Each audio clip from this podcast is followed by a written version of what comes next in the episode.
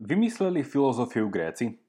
Prečo práve oni a prečo nezačíname dejiny filozofie so štúdiom starozákonných prorokov, Konfúcia alebo Budhu? Uzrela filozofia svetlo sveta v antickom Grécku len preto, lebo tam mali ľudia vďaka klíme a otroctvu veľa voľného času? A ako s tým súvisia ich obchodné a vojenské ťaženia a olympské božstva? Dnešná dávka bude jedna zo série dvoch dávok o pôvode filozofie. No a dnes sa pozrieme bližšie na otázku, či vymysleli filozofiu Gréci. A budúci týždeň sa pozrieme na to, ako filozofia vznikala. Skôr ako začnem, vám chcem opäť pripomenúť, že pravidelná dávka má svoju facebookovú stránku, no a minimálne dva dôvody, prečo by ste ju mali lajknúť, sú tieto. Stránka vám umožní najrýchlejší prístup všetkým novinkám z podcastu, no a nie len to, ale aj k bonusovému materiálu. V súčasnosti tam môžete nájsť videonávod, ako si stiahnuť a nastaviť stiahovanie podcastu priamo vo vašom smartfóne a tiež je tam ešte stále aktívne hlasovanie za top epizódu tohto podcastu. Po druhé, sledovanie podcastu cez facebookovú stránku vám umožní aj zapájať sa aktívne do tohto podcastu. Či už cez zaslanie správy, kde môžete dať či už podne dať nejakú dávku, môžete tam napísať nejakú kritiku, nejakú pochvalu, nejakú spätnú väzbu. No a tiež na facebookovej stránke v prípade rozhovoru nájdete vopred pozvanie, aby ste sa hostia alebo hostky niečo spýtali. No a vaše otázky potom rád tomuto človeku položím. A ešte jedna dôležitá vec. Obsah tohto podcastu, ako viete, je prístupný všetkým zadarmo, no ale poznáte to aj sami, Dobré veci potrebujú svoj čas. Ak teda vnímate obsah môjho podcastu Pravidelnej dávky, ale aj podcast a projekt Mužom.sk ako nápomocný a zmysluplný, ich tvorbu a kvalitné pokračovanie môžete podporiť jednorazovým alebo pravidelným darom. Veľká vďaka vám, ktorí ste tak už urobili. Vážim si to a váš pravidelný mesačný dar, hoci v hodnote odrieknutej kávy, je pre nás naozaj veľká pomoc. Viac informácií o tom, ako pomôcť, nájdete v popise tejto dávky. Vítajte pri 38. pravidelnej dávke. Na pozvučke sa ideme pozrieť do antického Grécka.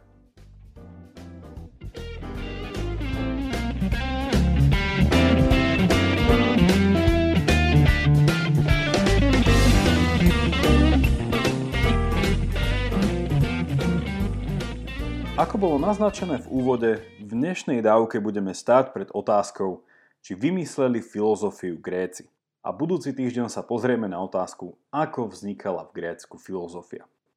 Predtým ale ako začneme analyzovať a odpovedať na túto otázku, či teda filozofiu vymysleli Gréci, pozrime sa v krátkosti a pripomeňme si, čo to vlastne filozofia je. Začal by som asi s tým, že neexistuje spoločnosť v ľudských dejinách, ktorá by bola úplne nefilozofická.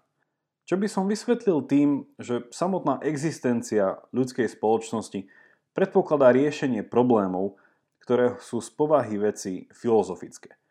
Napríklad, či je človek tvor spoločenský, a teda či je politické spoločenstvo nevyhnutné a potrebuje ho, alebo naopak, či je to iba dočasné nevyhnutné zlo. Ak som teda povedal, že neexistuje ľudská spoločnosť a tým aj civilizácia, ktorá by bola úplne nefilozofická, prečo potom nezačať štúdium dejín filozofie napríklad s Budhom alebo prorokmi starého zákona?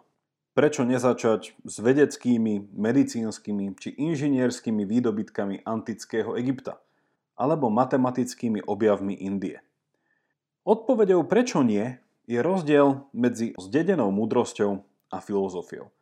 A tu sa dostávame k odpovedi na otázku, čo to filozofia vlastne je. Filozofia nie je len hľadanie odpovedí na veľké otázky, ako som to už viackrát v predchádzajúcich dávkach spomenul.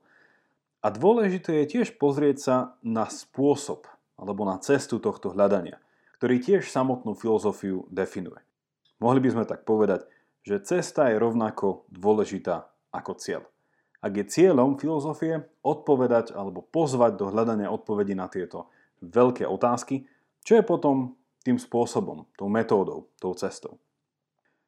Kľúčovým je tu proces kritiky, kritickosti a skepticizmu.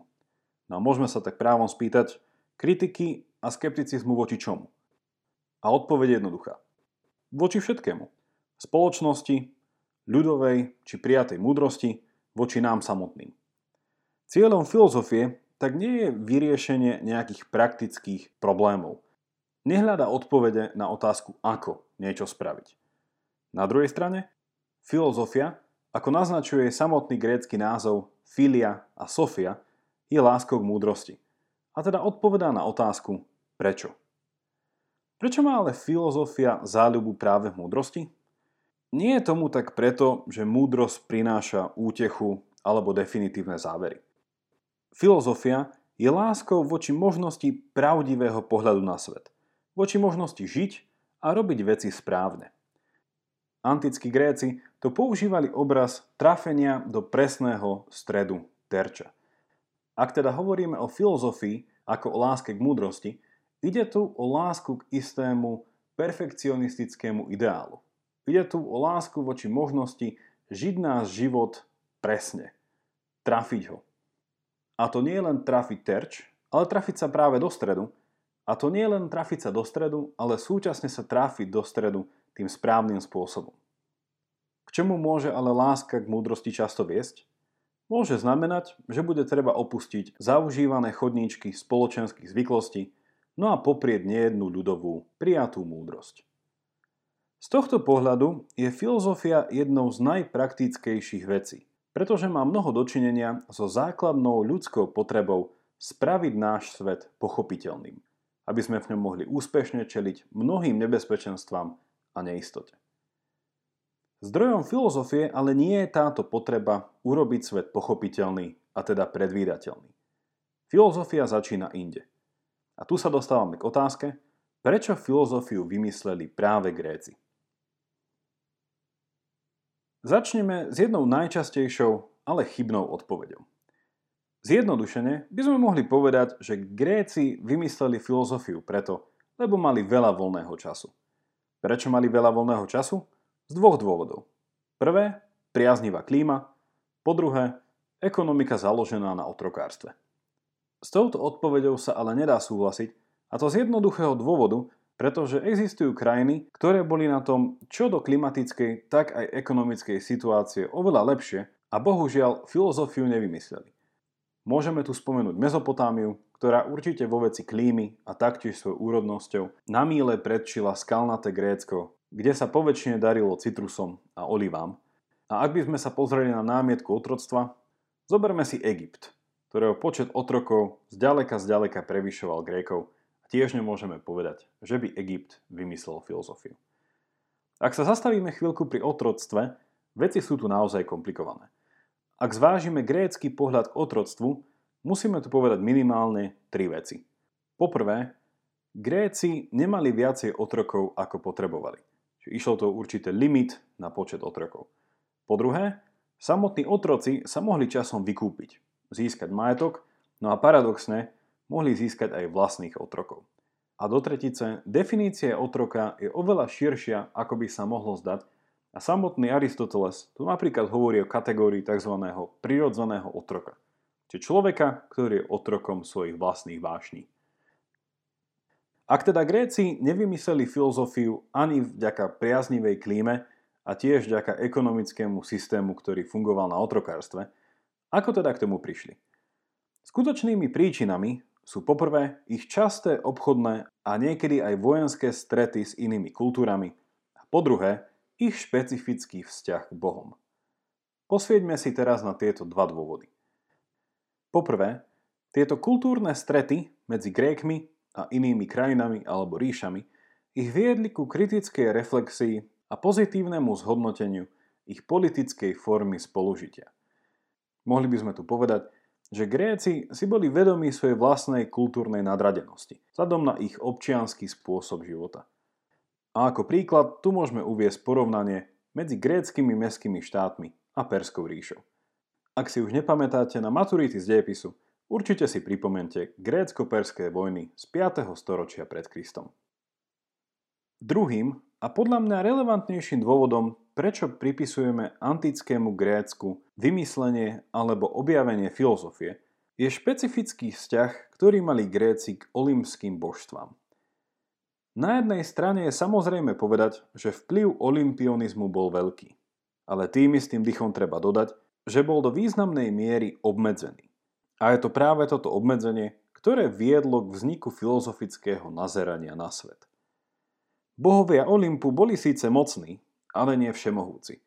Často hľadeli na vlastné záujmy a neboli autoritou v odpovedaní na ultimátne otázky týkajúce sa sveta a reality porovnaní napríklad so židovsko-kresťanskou, hinduistickou, buddhistickou alebo moslimskou tradíciou. Ďalším špecifikom antického Grécka je skutočnosť, že síce grécké mestské štáty nemali štátne náboženstvo, grécka spoločnosť bola stále ďaleko od toho, čo by sme dnes nazvali sekulárna spoločnosť. Paradoxne, bol politický a posvetný element v gréckej spoločnosti integrovaný, ale náboženský postoj nebol nikdy postojom štátnym. Ako bolo spomenuté, vzhľadom na potrebu robiť svet pochopiteľným z očí voči nevyhnutnosti náročného prežitia, boli Gréci, mohli by sme povedať, ponechaní sami na seba. Cítili, že existujú mimo božského usporiadania vecí a cítili sa ako cudzinci, ktorí musia na vlastných pleciach niesť bremeno sebaurčenia v tomto nehostinnom svete. Z pohľadu gréckej kultúry ani olympijské božstva, ani delvská veštiareň, ani kňazi či ľudová múdrosť nič z toho nemalo konečnú autoritu vo veci pravdy o svete. Čo potom? Jedinou možnosťou, ako svet pochopiť, bolo začať sa pýtať. Viesť dialog s druhými i so sebou a je to práve grécke kladenie otázok o pôvode a podstate sveta, ktoré je začiatkom filozofie. Zjednodušene povedané, Filozofický pohľad na svet začína tam, kde náboženská autorita stráca svoju všemohúcnosť. Na to, aby som sumarizoval ešte raz odpoveď na otázku, či to boli práve Gréci, kto vymyslel filozofiu, použijem a ponúknem vám jeden obraz, ktorý sa nachádza aj v Platónových dialogoch. Ide o obraz, v ktorom sú ľudia opísaní ako hračky v rukách bohov, akoby bábky zavesené na nitkách za ktoré bohovia svojvoľne poťahujú. Podľa Sokrata, ktorý je hlavnou postavou Platónových dialogov, ale existuje jedna niť, jedna nitka, ktorou vieme zatiahnuť späť aj my ľudia. A týmto nástrojom našej slobody je práve zlatá niť nášho rozumu. Môžeme teda povedať, že je to rozum a jeho kritickosť a skepticizmus, ktorý je uholným kameňom gréckej filozofie budúco týždňovej dávke budeme pokračovať v našom rozmýšľaní o pôvode filozofie a pozrieme sa na otázku, ako konkrétne začal vznikať spôsob myslenia a nazerania na realitu, ktorý môžeme právom pomenovať ako filozofický. Ako už bolo naznačené, bude to práve kritika, skepticizmus a dopytovanie vo forme dialógu, ktoré budú stredobodom nášho záujmu. Toľko na dnes a už iba pripomínam, že pravidelnú dávku môžete odoberať v podcastových aplikáciách Apple Podcast, SoundCloud a Spotify. Videonávod, ako si podcast stiahnuť priamo do vášho smartfónu, nájdete na facebookovej stránke a tiež v popise tejto dávky. Teším sa na vás opäť v stredu. Majte sa dobre a nech vám to myslí.